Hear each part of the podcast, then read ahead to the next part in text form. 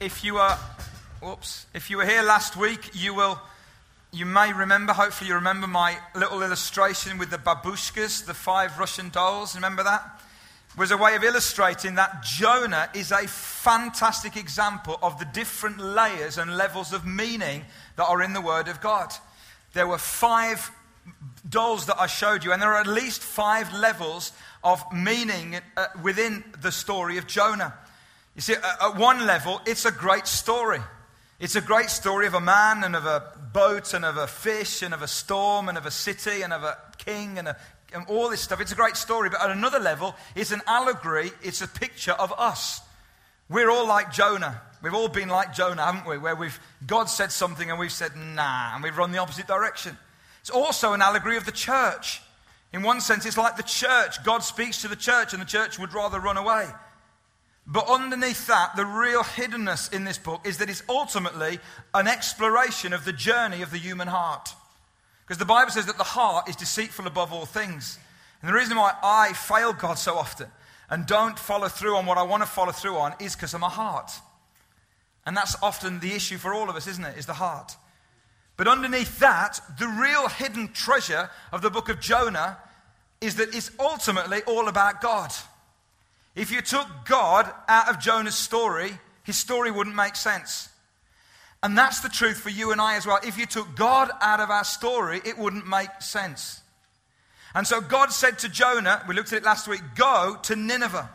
Nineveh was a horrible city in Assyria. It was full of darkness. And Jonah said, Do you know what, God? I think I'll go the opposite direction to Tarshish, which was in southern Spain and more like Hawaii. Nineveh, Hawaii. And he went that way. And ultimately, he went that way because of his heart. And we're called to face darkness, whether it's externally or more often than not, internally in our own human hearts. But because we fear that, we turn and we find escape somewhere else rather than face the darkness that is within our own human hearts. And we're in this season that the church calls Lent. How many of you got your Lent calendar? Brilliant. If you've not got one, there's one at the back. It gives you things to do or not do every day. Don't be legalistic about it. Use it as a tool, not as a rule, okay, to conform you. Okay, just use it if it helps you. But Lent is traditionally associated with a season where we look at the darkness within us to prepare and to contrast the glorious light of the resurrection that we celebrate on Easter Sunday. And so God calls each of us to face darkness, but we, like Jonah, run away.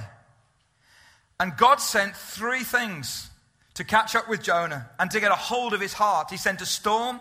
Within the storm, he sent a captain who knocked on his door and said, What on earth are you doing? We looked at that last week. And he also sent a fish. And we're going to look at the storm and the fish today. And before we do that, we need to clear something up. If you look at this photograph, this is a photograph that somebody did in the church. Jonah inside the mouth of a huge fish.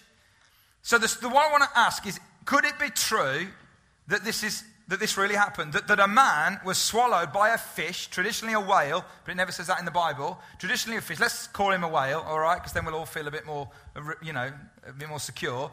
Um, could it be true that a man could be swallowed by a whale and survive? Now, there will be two groups of people here.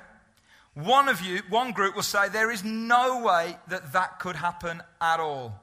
This is just a figurative, symbolic story. There is no way that could happen. There's an, and, and you'll say, you may say, that's the problem with the Bible.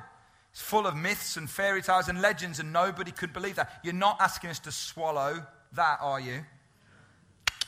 The second group are those of you that are here, and you say, of course it's literal. Of course it's literal. That's the only meaning. It's a literal story. There's nothing else to it. Both of you have got a problem which we'll look at in a moment. Now, could it be possible that a man could be swallowed, or a woman, by a fish, by a whale, let's say, and survive? It could be possible. It has happened.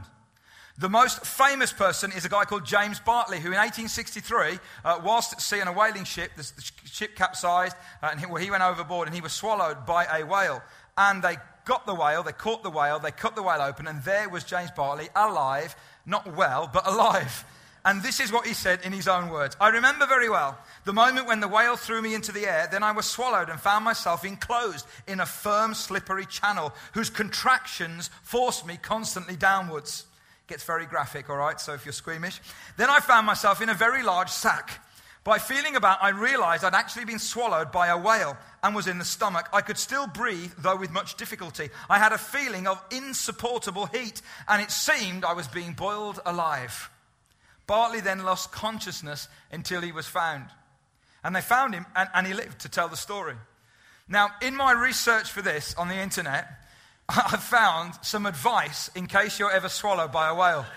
And I have to tell you, this is so British, it's not true. All right? If you're not British, you'll understand. This is the stereotype, caricature, John Cleese, let's have a cup of tea if we're swallowed by a whale approach. Let me read it to you. So if, so if when you're in the summer and when you're swimming off the coast of Cornwall, if this happens to you, remember what you learnt here this morning in church. Once inside, sit tight and try not to touch anything, if at all possible. So British, isn't it? Gastric processes are invasive, and skin does not recover well from encounters with digestive fluids. The process by which gastric acid handles food is slow, and wearing clothing, especially of the synthetic variety, is likely to buy you some time. So just note that, okay? Escape from the belly of a whale, aside from simple survival, may be far more difficult as the majority of whales have complex digestive systems. There's also the constant intake of seawater that results from their feeding processes. Unless someone is looking for you or you have a very large cutting implement, and a strong stomach, you may have to be satisfied with simply surviving until starvation takes you or good fortune saves the day. Then this is the sentence for me that just, this is so British. If all else fails, you might consider using pepper. That's classic, isn't it? or a small fire to smoke your way out. Then have a cup of tea and everything will be fine. And that kind of British approach to being swallowed by a whale. But if you are of the persuasion that it's no way is this true, that this story is just an allegory or a, a symbolic, symbolic, metaphorical thing, then what you are doing is you are closing your mind off to the possibility that there, there could be anything beyond what you see, know, or have experienced. And that's dangerous. But if you are the group of people that say it's true, it's literal, there's no other meaning to it. You can't look at it in any other way than a literal story. You also are closing off your mind to the hidden meanings that I believe lie beneath the story. So if you ask me which one is it, I would say both and it doesn't matter. What matters is we come on a journey where we are open to what God wants to say through the story and through the other meanings underneath the story. Are you with me? So I want to invite you this morning to come on a journey with me and we will explore what God could be saying to us through the sending of the storm and through the sending of the fish. If you go back to chapter 1 of Jonah, just to recap a little bit, but also to add in some new information. When it says in verse 3, Jonah ran away from the Lord, he went down to Joppa where he found a ship bound for the port. The Hebrew words there, the implication of the text is that he chartered the ship. He paid for the ship. And the journey from there to Tarshish would have taken about a year. So Jonah is a man of means. He's a wealthy man who can afford to run away from God for a year. Or so he thinks. He can afford to charter the ship, to pay for it, lock, stock, and barrel, and have it for a year to try and escape from the presence of God. So at the start of chapter 1, he's a man of means who can afford to go in the opposite direction to the one that God wants him to go. But at the, end, at the beginning of chapter 2, he is a man going nowhere, isn't he? He's not dead and he's not really alive. And there is nothing he can do to get himself out. And there are two things that did this to Jonah one was the storm, and one was the fish. If you read uh, chapter 1, during the storm, the sailors, it says, threw the cargo over the side of the ship. Cargo is symbols of wealth. They are symbols of stuff. It's amazing when you go through tough times how important the stuff becomes or doesn't become. You see, when you're going through storms, how many of you know what's valuable suddenly becomes invaluable, doesn't it? And what's invaluable becomes valuable. And when you go through storms, you realize what really is important to you and what you're really made of as well. Because Jonah, through this process of the storm, is stripped of everything that he has or he owns or he relies on. And when you're a man or a woman who rely on your wealth, your power, your health, your means, your ability, and you find out that all those things are gone, then you find out who you really are. Then you find out who you really are. It's like Jesus uh, on the, on the boat with the disciples. They went through a storm and it revealed what lies beneath. He says, You're doubting. You don't have faith in me because we're going through a storm. It reveals what is really going on inside a person. And so we're going to look at these two things the storm and the fish. Now, the problem that you and I have is going to be with this statement God sent the storm. Says it clearly in chapter 1, verse 4. Then the Lord sent a great wind and such a violent storm. Let's pause there. Does that mean that every storm that happens in our world, literal or not, is sent by God? Absolutely not. I don't believe that. So I don't believe that what's happening in Japan has been sent by God in some kind of judgment on capitalism or on any other thing. I don't believe that. There will be people that will be saying that all around the internet. Please be discerning when you look. Because it's on the internet does not make it true. You understand that, don't you? And I don't believe that. I don't believe that every single storm is sent by God. I do not believe that God is that kind of God. And I also don't believe that when people say, oh, yeah, all this, all this is happening, nothing's changed in heaven. I don't believe that neither. I think a lot has changed in heaven. I think when, when there is weep, weeping and despair on the earth, then there is sorrow in heaven. Just as when there's rejoicing, there's rejoicing. God feels the pain and, and, and, and the, the, the trauma of all of that. But I do believe that when we start to look at the storm, I do believe that actually it's not the physical storm that really God is interested in in our lives here, although I think that happened to Jonah. I think what God is after is He's after us looking at those things in our life that you could equate as a storm. And the idea that sometimes God is the author of that storm for a reason. God has sent that storm to use it in your life and my life for a reason. Not every storm is sent by God, but every storm that happens, God can use, and sometimes God sends the storm. Now, we need to look at this by looking at some theology. You're some theology this morning? Is that all right? What on earth is that? We're going to look at a doctrine that is um, a doctrine are just sets of beliefs. We know about salvation, atonement, the resurrection, the Holy Spirit. This is a doctrine that doesn't get a lot of press. The old word for it is called the doctrine of chastening. Or another word, a new word, would be discipline. And it's this idea chastening means to teach, educate, or to correct, disciplinary correction. It runs throughout the Bible. The famous passage is in Hebrews chapter 12. So if you've got a Bible, if you want to turn to that with me, we'll look at Hebrews chapter 12. And it's pretty clear, to be honest, here, where it says this My son, do not make light of the Lord's discipline, and do not lose heart when he rebukes you. Because the Lord disciplines, listen, those he loves. Just pause there with me. The Lord disciplines those he loves and he punishes everyone he accepts as a son. Endure hardship as discipline. God is treating you as sons. Do you, do you sense that this doesn't sit right in our modern culture?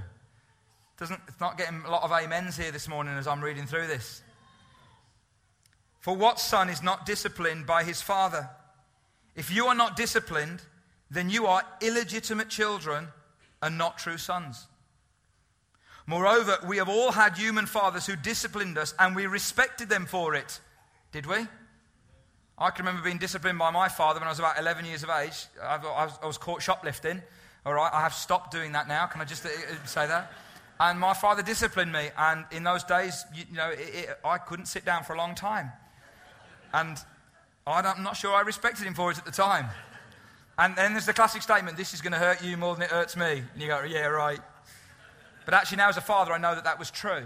It did hurt him much more than it hurt me. But at the time, I didn't like it. How much more should we submit to the Father of our spirits and live? Our fathers disciplined us for a little while as they thought best, but God disciplines us for our good, that we may share in his holiness. No discipline seems pleasant at the time, but painful. Later on, however, it produces a harvest of righteousness and peace for those who've been trained by it. There is a doctrine called the doctrine of chastening or discipline where God disciplines, listen, those he loves. And the implication of the, the words of that are those who he knows and who know him have a relationship with him. God loves everyone. But the implication of the text is those who have a relationship with him, who would say they are followers of God, they are the ones that he disciplines. Now, let me say a few things about chastening or disciplining. It is inevitable, it is a sign of God's love for us. The worst thing God can ever do to you or me is to take his hand off us. When God takes his hand off us, we're in big trouble. See, Jonah might have thought that he was in trouble in the storm and in the belly of the fish. He wasn't in trouble because that was the hand of God on his life because he loves him. The storm was a sign of God's love for Jonah. The trouble would come if God said, All right, Jonah, you're running your own direction. I've sent a storm, I've sent a captain, I've sent a fish. You're still not listening. Do you know what? Go your own way. I'll take my hand off you. You're on your own, son. That's the worst place we could ever be in, isn't it? How many of you have been through some situations and you think, I think God's involved. I can feel the hand of God, but I don't like it. I don't understand it. I'm confused. Anyone ever been there? Let me tell you, that's a sign of God's love for you.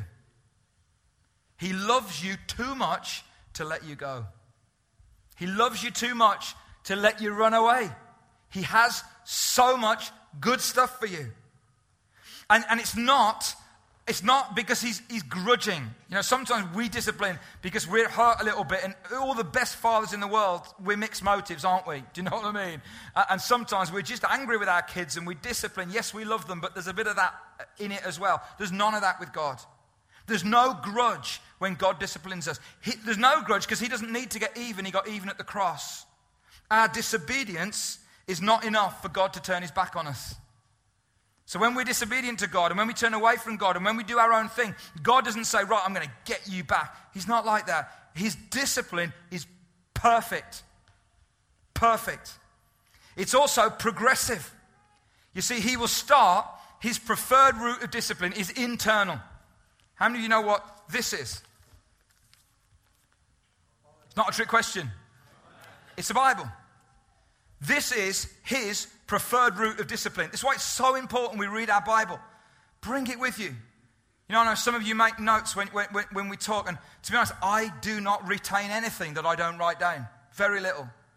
Now, you may be blessed that you can retain it all, that's great. But if you can't, write it down. Listen to it again, because the Bible is God's preferred route of disciplining us. That through the Word and through the Spirit, God chastens us and helps us and shapes us and shows us how to live. If we don't listen to that, God will move to the second level, which is external chastening. He needed to send Jonah a storm. Because Jonah wasn't listening to the word of the Lord anymore. Chapter 1, the word of the Lord came to Jonah. Then God's still speaking, Jonah's not listening. So God says, Jonah, I love you too much to let you go. You're not listening. You're not listening. I'm going to need to get your attention. So he sent a storm. Chastening is also confusing. When you're going through it, you don't know what's going on. You don't know where God is, where God isn't. Is this God? Is it the devil? Is it, what, is it the cheese I ate last night? You haven't got a clue. It's confusing. It's also temporary. It will pass. Why don't you say it with me this morning? It will pass. It will pass. It will pass. The storm is sent to wake Jonah up. It won't kill you. If you're going through a storm that is sent by God because He wants to get your attention, it won't kill you. It is meant to wake you up, to prepare you for the next gift of God, which is then God then sent a fish. Chapter 1, verse 17. Now, traditionally, we know it as a whale. It doesn't ever say whale in the Bible. That's not the point. The Lord provided a great fish to swallow Jonah, and Jonah was inside the fish three days and three nights. Listen, Jonah was swallowed and covered, he was preserved. No storm affected Jonah once he was in the fish. The whale took him down, but ultimately, the whale also took him and delivered him to Nineveh, didn't he? So Jonah gets on a boat bound for the opposite direction, because there'll always be a boat bound for the opposite direction when you run away from God. And God gets him out of the boat with a storm, down into the depths, into the fish, down into the depths. and he then delivers him to the place where he wants him to be all along, which was Nineveh. God is so phenomenal, isn't he? And that provision of the fish was not judgment. It was not judgment. You see, Jonah was in a safe place now. He was in a season of being hidden. He was in a season of being prepared. He was in a season where everything else was stripped away no cargo, no prophetic ministry, no job, no family, no house, nothing, just him and God. And when God gets us to that place, He can get to our hearts. Because there's so much junk and clutter that God can't get to the real heart of the issue, which is our heart. Now, here's something else to think about. I wonder when we have storms and fish, okay, when we have storms or situations which threaten to engulf us, I wonder how many of us pray and cry out something along this kind of line God, save me, rescue me, release me, deliver me, get me out of here. What about if the storms and the fish that we pray to be rescued from are actually what God sends to save us? What about if the storm and the fish are actually God's method of salvation for us? How many of you pray, rescue me from this tough job? What about if that's sent to save you? Get me out of this really difficult situation. Let me get, get me out of this thing. I don't like it. I don't like it. What about if God says, I know you don't like it, but endure it as discipline because I love you? Because actually, what you're trying to escape from is what I've sent to save you. and then, somewhere in the next three days, it says, From inside the fish, Jonah prayed to the Lord his God. We don't know when abouts in the process Jonah prayed. I wonder if it was as, as he was just going past the tonsils or, or just sliding down the backside of the edge of the tongue or down the esophagus. I don't even know whether whales have esophaguses, but the throat. Or, or as he went into the stomach, or as he saw the sign, bowels ahead. At some point, at some point in the fish, Jonah prays to the Lord his God. What would your prayer be? My prayer would be short and not very cultured. Do you know what I mean? It would be something like, Help! Something like that. Jonah's prayer wasn't like that. Let me read it to you. In my distress, I called to the Lord, and he answered me. From the depths of the grave, I called for help, and you listened to my cry. You hurled me into the deep, into the very heart of the seas, and the currents swirled about me. All your waves and breakers swept over me. I said, I've been banished from your sight, yet I will look again toward your holy temple. The engulfing waters threatened me. The deep surrounded me. Seaweed was wrapped around my head. To the roots of the mountains I sank down. The earth beneath barred me in forever. But you brought my life up from the pit, O Lord my God. When my life was ebbing away, I remembered you, Lord, and my prayer rose to you to your holy temple. See, he's not praying, help, get me out, is he? He's praying a whole different level of prayer. Let, us talk about this prayer for a minute. Let me say a few things. These words aren't original. All these words are from the Psalms. They're not original words. They're from Psalm 18, 42, 31, 69, 40, 50, and a few others. And the Psalms are either laments, which are our kind of prayers. Oh, God, this is so horrible. You're so horrible to me, and I don't like it, and I want to get out of it. That's a lament, all right? They're either laments or they're thanksgivings. Thank you, God. I remember you. You're great. Look at what you've done. Look at how you saved me. My life was ebbing away, but you lifted me up. This is not a lament, this is a psalm of thanksgiving. So, so, Jonah in the belly of the fish is not crying out to God, oh God, oh God, oh God, woe is me, woe is me. He actually does cry out to God, but out of his crying out to God, it becomes a psalm of thanksgiving. They're not original words. You see, there are two wills in this story there's Jonah's will and God's will. How many of you know that's a clash? Isn't it? And when Jesus speaks of the Jonah story, he talks about it as a sign. And the sign is that Jonah was in the belly of a fish three days and three nights, which is a sign of death and resurrection. And what Jesus is saying is listen, if you really want to live, the only way is that to die. Because the only way you live in the way God's intended is for you to die to yourself, to your own ambition, to your own ego, to, to your own desires. And in death, you will experience life like you've never experienced before. Unless a grain of wheat falls into the ground and dies, it can't produce any fruit. And Jonah had to die. He had to die to himself in order to find himself. He had to die to his smallness and to his pettiness and to his selfishness. And he had to die to that myth in his mind that there's a place you can go to to escape from God. Because he says it himself, as David said, he says it in the psalm, even in the depths, you are there. These words are also focused. He says, You hurled me, O God, your waves and breakers. He accepted God's discipline in his life. I wonder how many of us have had experience in our life where something has happened and you've said, You know what? It was him.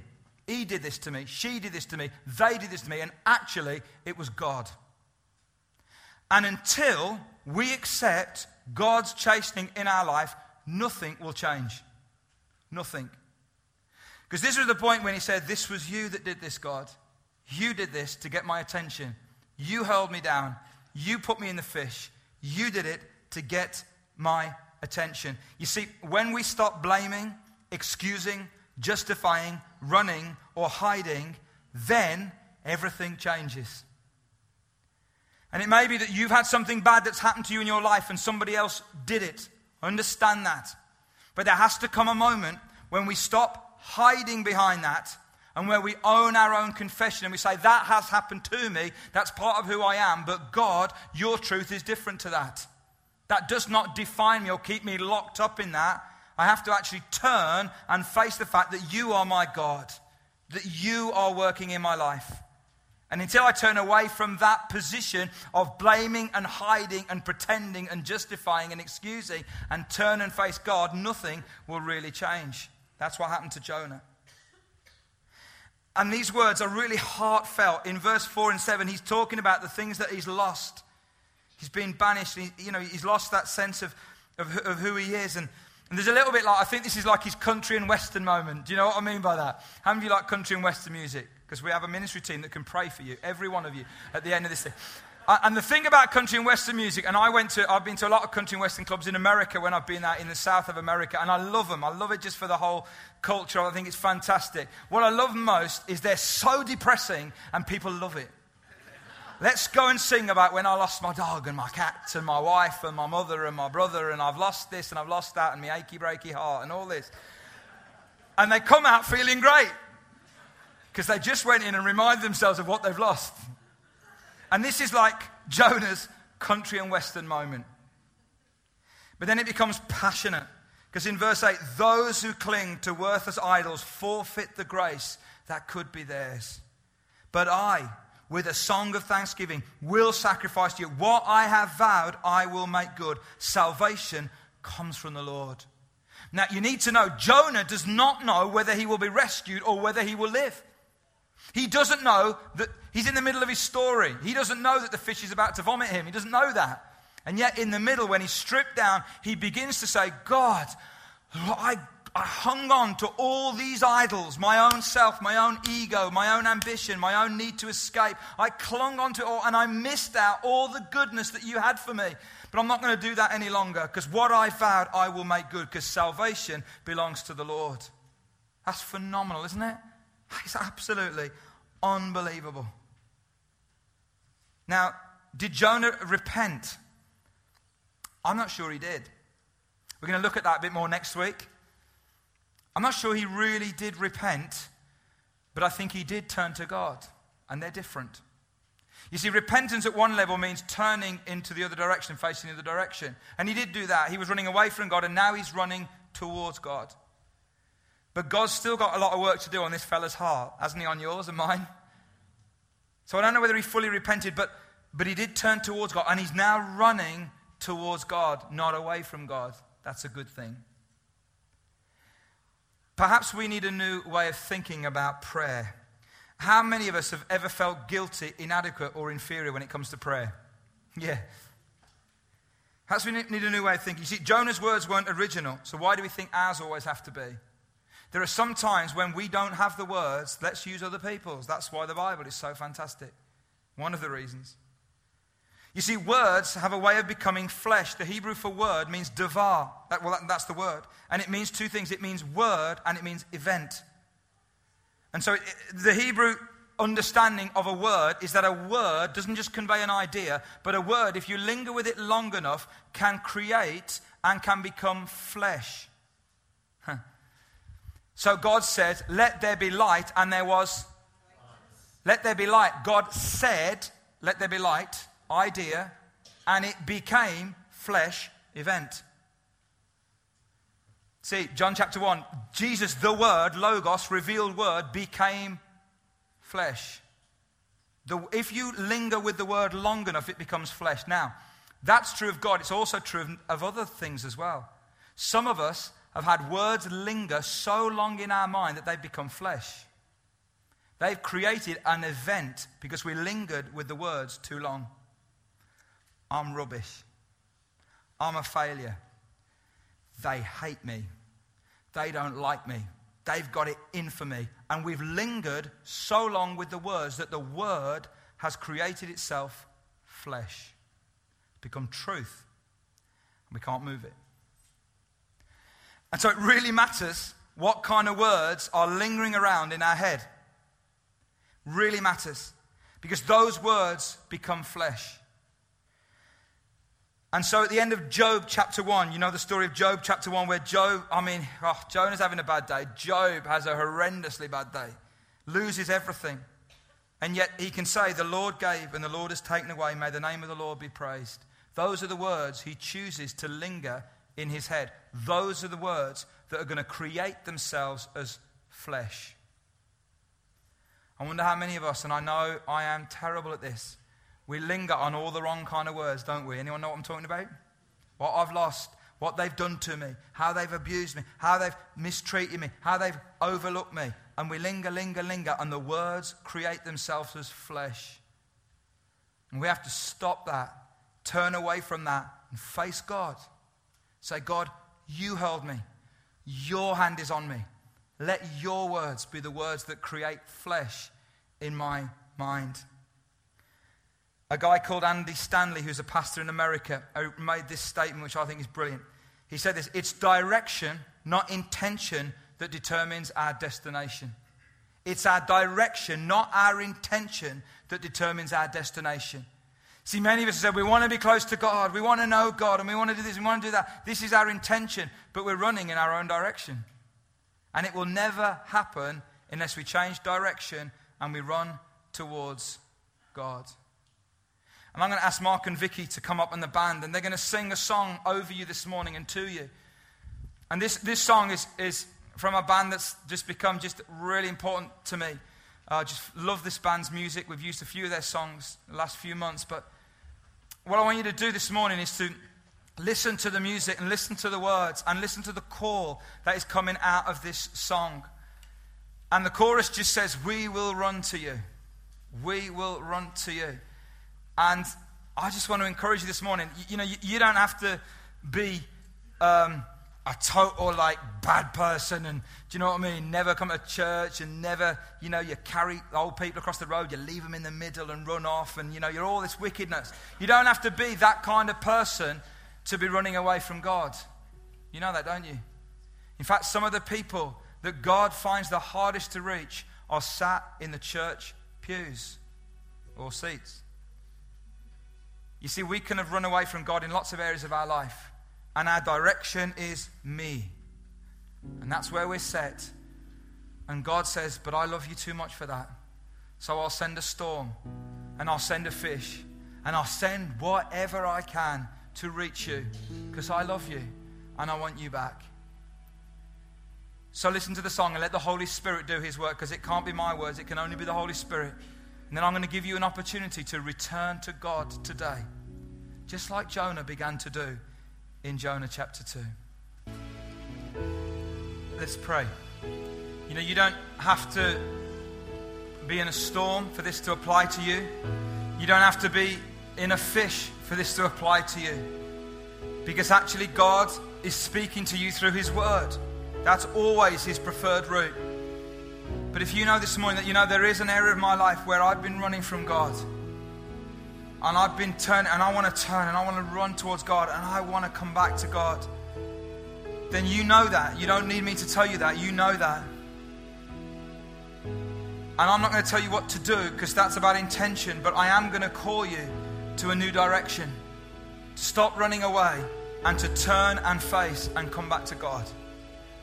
So if that applies to any of you here this morning, would love to pray for you.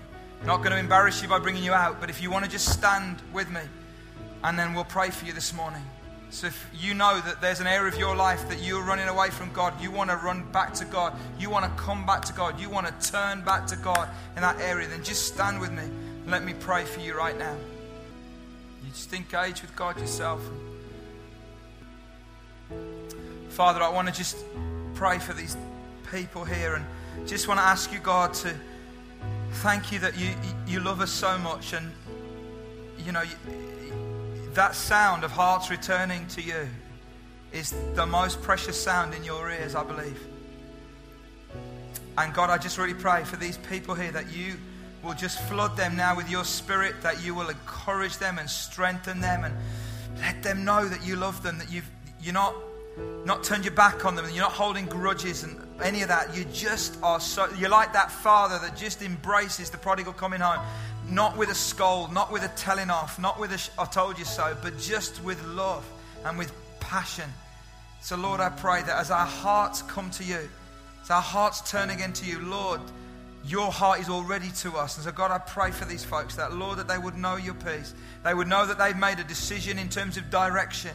And Lord, as they keep running towards you, not away from you, that Father, you will show them who they are. You will bring them back to themselves. God, you'd even bring them home. There'd be that sense of homecoming in their lives, I pray, where they know that they're loved by you. So, Father, would you just encourage their hearts, I pray, in Jesus' name. Amen. Take your seats. Mark, if you keep playing for me. I just got a final thought here this morning before we, we finish that you know, at the end of chapter 2, it says, And the Lord commanded the fish, and it vomited Jonah onto dry land. Love that. Love the Bible. So great. Here's my question If the fish vomited Jonah onto the ground, what did Jonah smell like? I'm a bit weird, aren't I, the way I look at the Bible? I want to suggest to you, and this is complete preacher's poetic license. And some of you who are Bible police are going to have a field day with this, all right? So let's just take that out the question right now. This is not in the Bible, but just go with me for a little bit. If it was whale vomit, it could have smelt like this. Because a whale rarely vomits. A sperm whale rarely vomits. Big whale, lots of stomachs, could have been that. But actually, what happens is that when it coughs, it coughs because it's irritated by something in its system which shouldn't be there. And Jonah would qualify as that, okay? And so what it does is it, is it, it kind of goes and it vomits. It vomits out a black, gooey substance. And when that hits the surface on the beach or whatever, or the land, in the sun, it becomes waxy and it solidifies. And it's got a name which you might have heard of. It's called ambergris. Anyone heard of it? It's so valuable and so precious that a lady found a lump of ambergris on the beach and sold it for £80,000. Heston Blumenthal, that chef, okay, he uses it often in, in food, if you're into that. But it's really, its main precious ingredient is that there is an ingredient in it which they use in only the most expensive perfumes, like Chanel number no. 5. This is poetic license. Imagine if he comes out smelling of vomit, but actually it's ambergris. Could it be that as Jonah goes into Nineveh, this is interesting, as he goes into Nineveh, with not a great prophetic word, to be honest, so we're going to look at next week, eight words, you better sort your lives out or God's going to get you. That's basically all he said. In a moment, everybody in Nineveh, from the king down to the cattle, repents and turns to God. Wow. Could it be that when you and I go through storms and we go through the depths and God strips us back and we come to who we really are and we get rid of all the cargo and all the junk and we turn back to God, Could it be that as we're released to the next bit, that we come out smelling of a whole different fragrance? And before you think, oh, you've totally lost your mind now, there is a verse in 2 Corinthians chapter 2 where Paul says, Thanks be to God, who always leads us in triumphal procession in Christ, and through us spreads everywhere the fragrance of the knowledge of God.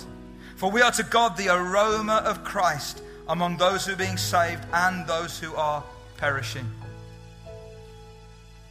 If you never want to smell great for God, keep running away from Him. If you never want to smell great for God, don't deal with the darkness in your own heart. If you never want to smell great for God, keep blaming other people. Keep excusing. Keep justifying. It's fine. But I tell you what, if in your spirit you say, I want to smell great for God, I want to carry something different into the city, the only way is returning to God and letting God deal with the issues in your heart. And as Jonah gets vomited into Nineveh, I believe, smelling with a whole different fragrance. The impact is phenomenal in the city, as we'll look at next week. But here's the other thing, I think, as he walks into that city, he thinks, you know what? I, I turned my back on God, I ran away from God. But you know what? God never let me go. Isn't that amazing?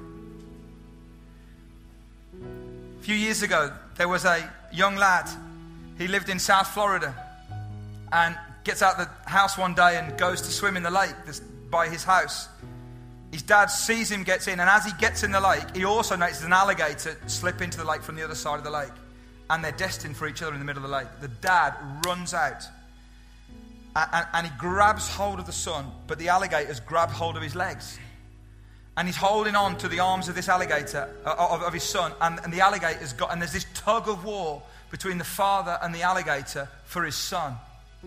And then a farmer driving past sees what's happening, gets out of his truck, brings a gun, shoots the alligator, kills the alligator. Alligator lets go of the son. Take the son to hospital. He's scarred with the marks of the alligator.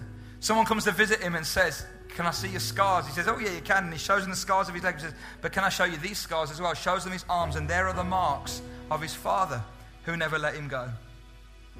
And you see, you and I carry scars in our legs, don't we? We carry scars of life. We carry scars that other people and situations have done to us. We also carry the scars of our own disobedience and our own stupidity, don't we? But we also carry other scars as well because we carry the imprint of the hand of God who never, ever lets us go. And I think as Jonah went into the city smelling of a different fragrance, fragrance he also went in there thinking, you know what? God is so amazing. He never let me go. He never, ever let me go. That's our God, isn't it? And I want you to know this morning, as we walk out of here in a few minutes, yes, we carry scars with us, but if you look close enough, many of us have got other kinds of scars, haven't we, where we know that God has not let go of us. That's why I love God so much. Why don't we stand? We're going to sing a final song, which just kind of is an anthem that just says, This is what we're about. This is God who never ever lets us go. No matter what the storm is, no matter what the situation is, God never ever lets us go. And as we sing it, why don't we say it to God, and God, just as you never let me go, I ain't ever going to let you go neither. Is that all right? Let's sing.